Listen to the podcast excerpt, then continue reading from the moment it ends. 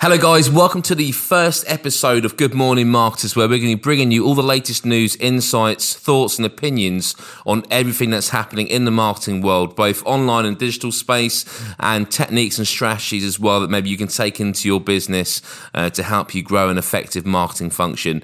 Uh, I'm delighted as well today. I'm joined for our first episode uh, by the amazing Aisha Attah. Aisha, how are you doing? I'm very well, thank you.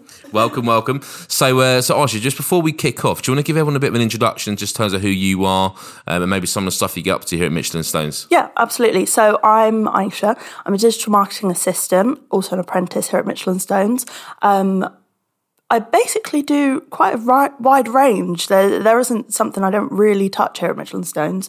Um, so whether that's email marketing, social media, lead gen, um, so many different parts yeah, that I'm. You did a lot. Yeah, yeah. And, and I think one of the reasons I wanted to bring Aisha on today is because um, is it fair to say one of your passions is social media? Yeah. And um, so so Aisha's got a bit of a roundup in terms of what happened in February um, in the social media space. Now, here at Mitchell and Stones, we work with both B2C and B2B clients, so we're going to be touching on both of those spectrums. But if we if we touch on the B2C world to begin with, Aisha, um, give me some insights in terms of what you've seen over the last month. Oh, where to start? I mean, there's so many updates coming. I think there's been a real shift in, like, even more of an increase of building like community, so community building. Yeah. So, I mean, Instagram, they're testing out broadcast channels. They're not over here, they're across the pond, they're in the US at the moment, but um, that's something where you, like creators or brands, will be able to share so much more with their audiences okay. and really get more conversations going. Um, aside from that, I don't know if you've seen it, but the whole de influencing trend, I've even seen brands hop yeah. on that as well. Um, and I think where 2023 is going to be more authenticity, more this. And that's not just creators, that's not just influencers, that is brands as well. Yeah. Everyone sort of being like just having that pressure to be more transparent because that's what people are looking for. Mm. And I mm. think, especially since we're going through a cost of living crisis, it's really changed sort of. It's really shifted users' behaviors and opinions and what we want to see. I mean, I know that I don't want to see, uh, you know, something that's completely unattainable for me or not realistic. And yeah, people's attitudes are shifting. So the whole de-influencing trend, I'm seeing brands hop on it as well. It's essentially, if you don't know, it's where um, most of the time it's on TikTok um, and a creator a lot of the time, but there are brands doing it.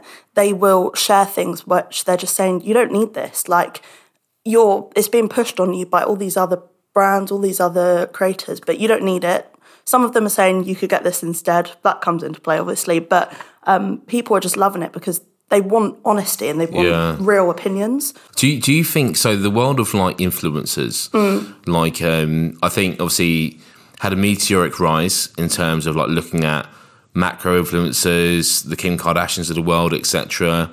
You know, all the way down to micros, nanos, etc.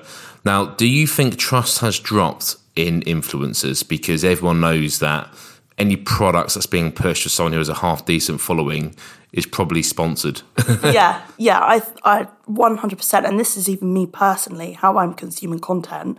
Um, nano influencers are really where people's trust is with. I mean, we've seen it time and time again. There's enough documentaries, there's enough exposes um, of like huge influencers just pushing something that they don't really believe in. Yeah. Mean, there was this whole blow up um, in the beauty industry um, of so many influencers going on this trip with one brand, Tarte, um, and you know showing a few products and things like that. But on that same trip that they're on, they're showing competitors' products, and obviously that whole expensive it contradicts, isn't yeah, it? Yeah, and a lot of users were even annoyed. Like, how can you go on one trip and show yeah. us this when if if you're not being paid, you'll use something completely different, sort of thing. Yeah, and I think I think what's interesting as well when it comes to like the whole influencer space, and and I agree with you. I I, I think that nanos and micros are more influential these days in terms of driving an ROI for businesses because there's a lot of consumer facing brands who I think invest heavily in the influencer market.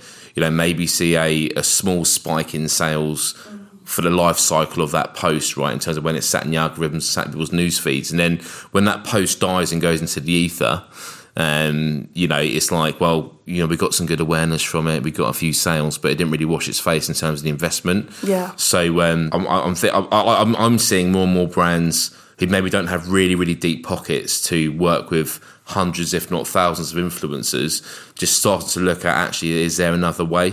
And how do we get a bit more self sufficient? Because it's difficult to predict growth if you're purely if, if you're relying on these influencers just for, the, for these little spikes in sales, Yeah. especially for consumer products. But but moving on to like uh, B two B. So any any updates there in terms of what you're seeing? seeing a lot i mean it sort of as a whole in marketing i'm seeing a lot more of community building as a whole Yeah. and when it comes to b2b that is more brands are hopping on social more brands are showing a bit more personality with their content Yeah. they're still remaining professional but they're just showing a little bit more and i think that's that's sort of your competition now. Mm. Like you have to show a little bit more about you behind the scenes, sort of, and as well, like your your ethos, what you believe in, and like not sort of um, like doing the right thing because it's the right thing. Because I think, like we sort of spoke about just then with that transparency, people are seeing through it a lot more now. Um, and one of the other things I'm seeing as well is there's a lot more like customer loyalty, more incentives that we're seeing as well. So I'd say those are the main things that I'm sort of seeing Yeah. um, in the B2B space. But yeah. But just on that brand like humanization piece, I think um, there's there's a lot of brands who who aren't used to that because of the space they work in, and maybe the the perception of the professionalism they need to show day to day, the work mask, I suppose. Um, that they're finding it hard to drop, you know, and that, that might be just a generational thing in a sense of like how businesses have always operated. This is how we've always done things. But I'm, I'm finding that um, there, there's there, there are a lot of industries who are coming around, and I think being a lot more human about things. Um, and, and by the way, just just to be clear on the whole humanization thing, this isn't this isn't like a fluffy marketing thing like let's all be more human, let's all be more authentic. It's like what we've realised is. Um, LinkedIn company pages, they don't really perform anywhere near as well as someone who has quite a good personal brand on LinkedIn, right? Now, I say the word personal brand with huge, huge um, caution because just because you're driving a load of engagement, likes, comments, etc., it's understanding. Okay, well, is is this is your audience that you're engaging even right for what you're doing day to day? So what I mean by that is like um, you could be you could be engaging this audience over here, but if the world you're if the world you're living in and you're dealing with ultra high net worth individuals or you're dealing with doctors or engineers and you're engaging everyone but them, is that the right personal brand? You know, and I know we're kind of going from humanization to personal brand, but and this, this is where you know, like we, what we do here, at Mitchell Stones, obviously we we work with businesses and, and get their teams using LinkedIn to engage their audience, right?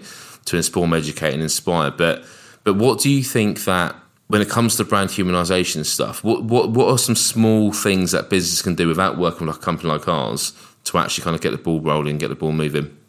Well, there's a lot that you can do. I think one of the the main things that people struggle with with it is getting everyone on board, and I think that the best way to sort of the starting point for that is to make it seem as approachable as possible. Um, always start sort of smaller, and I think if you're in your team, you've got someone that maybe you can ask. Because I think a lot of people are hesitant because either they're not super keen on social media, they don't really put themselves out there that much, or because they're not sure if maybe is this post actually okay to put out? So I think number one is having someone in your team that you can ask and is approachable and you feel empowered to ask questions to.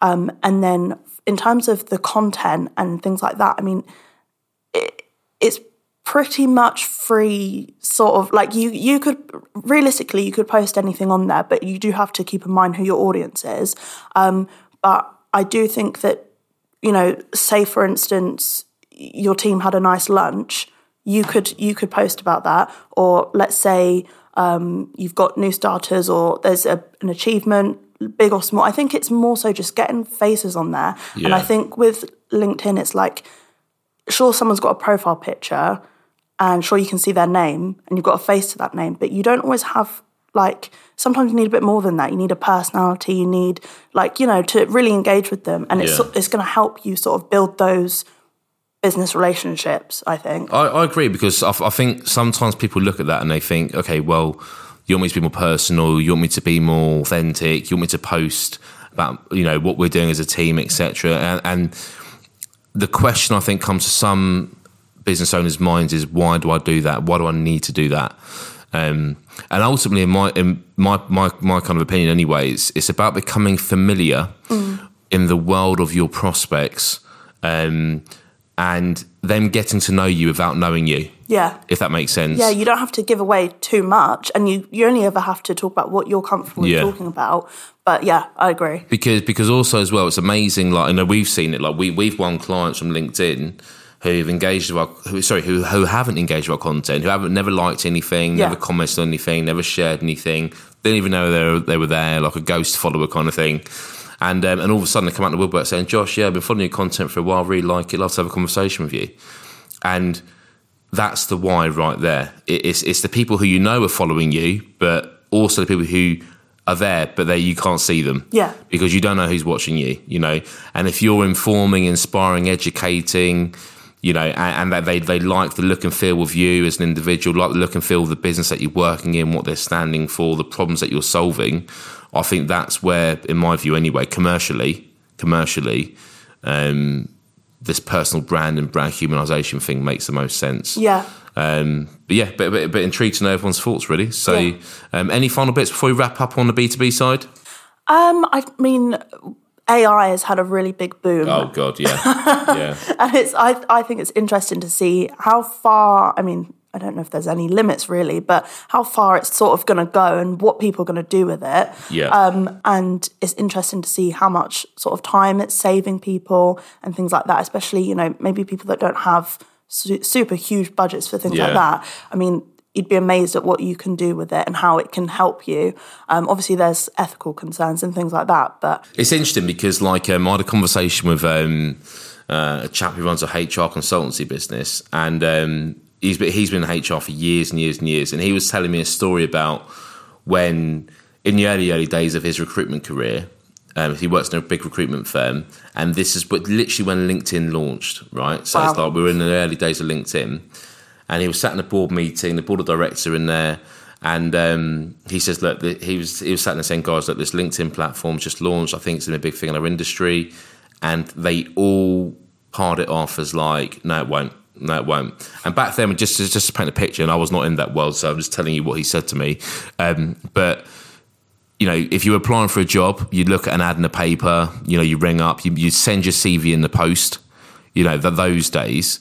And, and I think I think some businesses, not a lot, but some some businesses are responding to AI, responding to things like Chat GPT with that same kind of mindset where it's like, oh, it won't be a big thing. We'll always need this. We'll always need that. And it's almost like the next phase of technological growth. Mm. And the people who are stuck in almost like a maintenance mindset mode where it's like, no, right, this is how we've done, this is our tech stack. We've always used LinkedIn. We've always done our workflow this way. We've always researched information this way. Like the reality is, like things like Chat GPT is, is the is, is early doors for what's coming, you know. And um, I think the quicker you adopt, the quicker you're open to learn, um, the quicker I think the technology will help you. I think it's a positive thing. I think there's a lot of perception of people in marketing world who think that since Chat GPT came along, we don't do any work anymore, yeah, I think there is. I think there which is slightly true. no, joking, it's not really.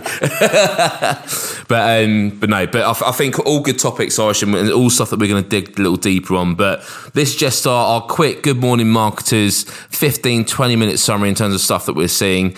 Um, and we look, we'd love for you to subscribe, get involved, um, like, share, do what you need to do. If you don't want to like it, you don't want to share it, no problem. I can see you. I know you're there.